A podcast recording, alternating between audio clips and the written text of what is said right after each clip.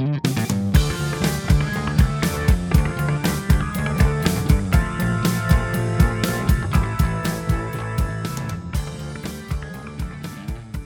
Приветствуем вас на волнах подкаста «Вечерняя и беда». У нас идет продолжение карьерного цикла с Ярославом Малиновским, который является инвестиционным аналитиком госкорпорации Ростех, а также независимым карьерным консультантом. Ярослав, привет!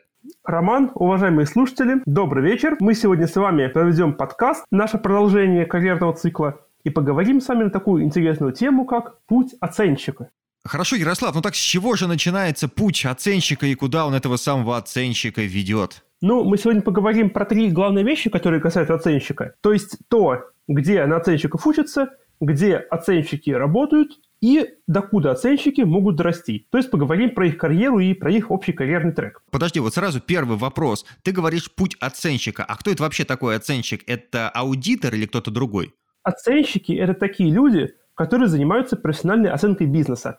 То есть компания приглашает такого человека или компанию к себе на подряд, они проводят там определенные расчеты, работы, строят финансовые модели и дают рыночную стоимость бизнеса. Ну, конечно, не стоимостью до 1 рубля, но в каком-то некотором диапазоне. И вот э, этой стоимостью, полученной от оценщика, уже э, компании, банки оперируют для разных вещей. Там, например, для привлечения финансирования, для привлечения инвесторов, для продажи бизнеса и так далее. Понятно, спасибо. Давай тогда двигаться дальше. Итак, где учится на оценщика? Ну, строго говоря, Такого факультета, как факультет оценки бизнеса, вы, конечно, в России не найдете. Обычно из оценщиков идут выпускники обычных финансово-экономических специальностей, которые уже на последних курсах понимают, что они хотели бы работать в оценке бизнеса. Причем многие из них идут работать в оценку не потому, что им так нравится самооценка, а потому что оценка – это очень хороший трамплин для перехода в инвестиционные банки, инвестиционные фонды и другие корпоративно-финансовые интересные вакансии. Но для многих этих вакансий, куда в принципе не предусмотрен вход людей с улицы, то есть это такая проблема, что э, для прохода в эти места нужны люди с опытом работы в Корпфине. И вот чтобы его наработать, многие студенты после окончания вуза и получения диплома идут в оценку, работают там полтора-два года, а потом идут в инвестбанки, в инвестфонды и так далее. Но, повторюсь, основная, скажем так, скамья запасных для оценщиков, основной их кадровый резерв – это все те же самые студенты-экономисты. Как правило, с э, факультетов общефинансового назначения. То есть там могут быть и корпоративные финансы, и финансы, и кредит, и тому подобные скажем так, общие факультеты. То есть, если ты поставишь себя на место главы компании по оценке, то он будет прекрасно понимать, что люди идут к нему не для того, чтобы достичь каких-то несметных высот в деятельности оценщика, а именно как э, первый опыт, который послужит трамплином для дальнейших карьерных успехов, верно? Верно, большей частью так и происходит. Но все же находятся среди всех этих товарищей некоторые энтузиасты оценки, которые продолжают свою карьеру именно в оценке, и затем уже становятся менеджерами таких оценочных компаний, партнерами, директорами. Какие вообще компании у нас занимаются оценкой? Ну, наверное, самые такие крупные компании, оценка в которых самая большая в России на слуху, это та же самая большая четверка, что и в аудите. То есть это Price WC, Ernst Young, KPMG и Deloitte. У них у всех есть департаменты оценки, куда, собственно говоря, и идут толпы желающих студентов после окончания вузов. А некоторые прямо во время учебы идут туда уже стажерами и консультантами первого года. Но, кроме того, есть еще ряд оценочных компаний рангом поменьше, типа там Regal Consulting, ФБК Grant Thornton и, и тому подобных компаний. То есть, на самом деле, оценки в России довольно много. Но, конечно, между хорошими оценщиками, которых меньшинство, и всеми остальными, которых большинство, есть довольно большая пропасть в качестве работы и, соответственно, уровне оплаты труда. Давай тогда вопрос сразу в кассу. Сколько может получить оценщик и сколько он получает в обычных реалиях? Ну, если мы говорим про консультанта первого года, то это примерно 50-60 тысяч. Не густо. Э, не густо. Но уже года через 3-4 человек уже матереет, становится опытным специалистом и может рассчитывать до 100-120 тысяч, смотря где он работает, насколько хорошо он там работает.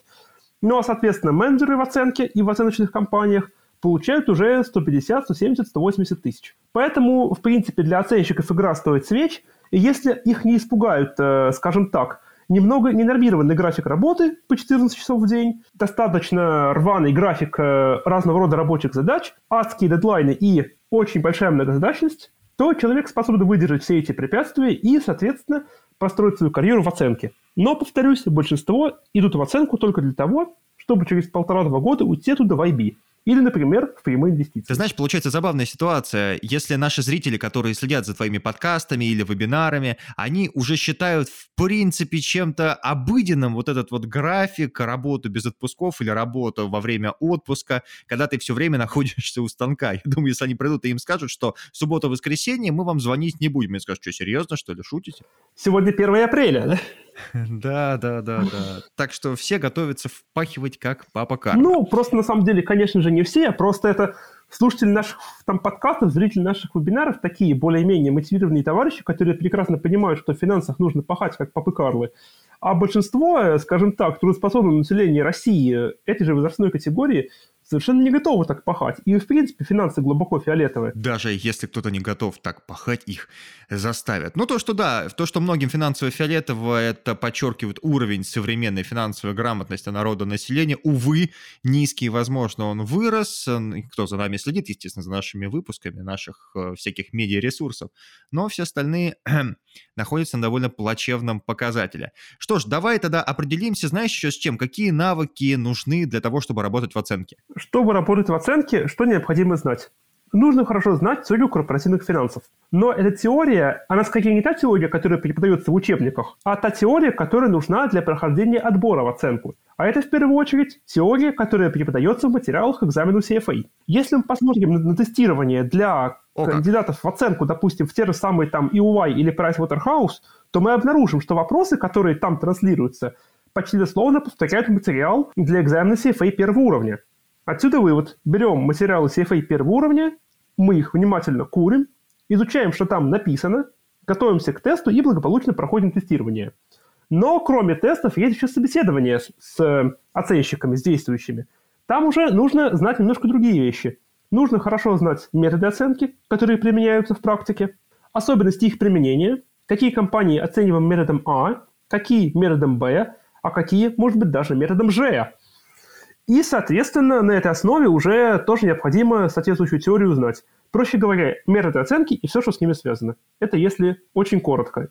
In a nutshell. Самое время отправить наших любознательных слушателей на курс SF Education, который называется «Подготовка к CFL», где обучение ведется на русском, все материалы предоставляются, естественно, на английском, и осуществляются грамотные подводки и объяснения, чтобы они сами не крапили над кучей материала в интернете, а их буквально за ручку вывели к экзамену, прям вот тютя в тютю. Подготовка к CFA, Level 1, забивайте в гугле USF Education.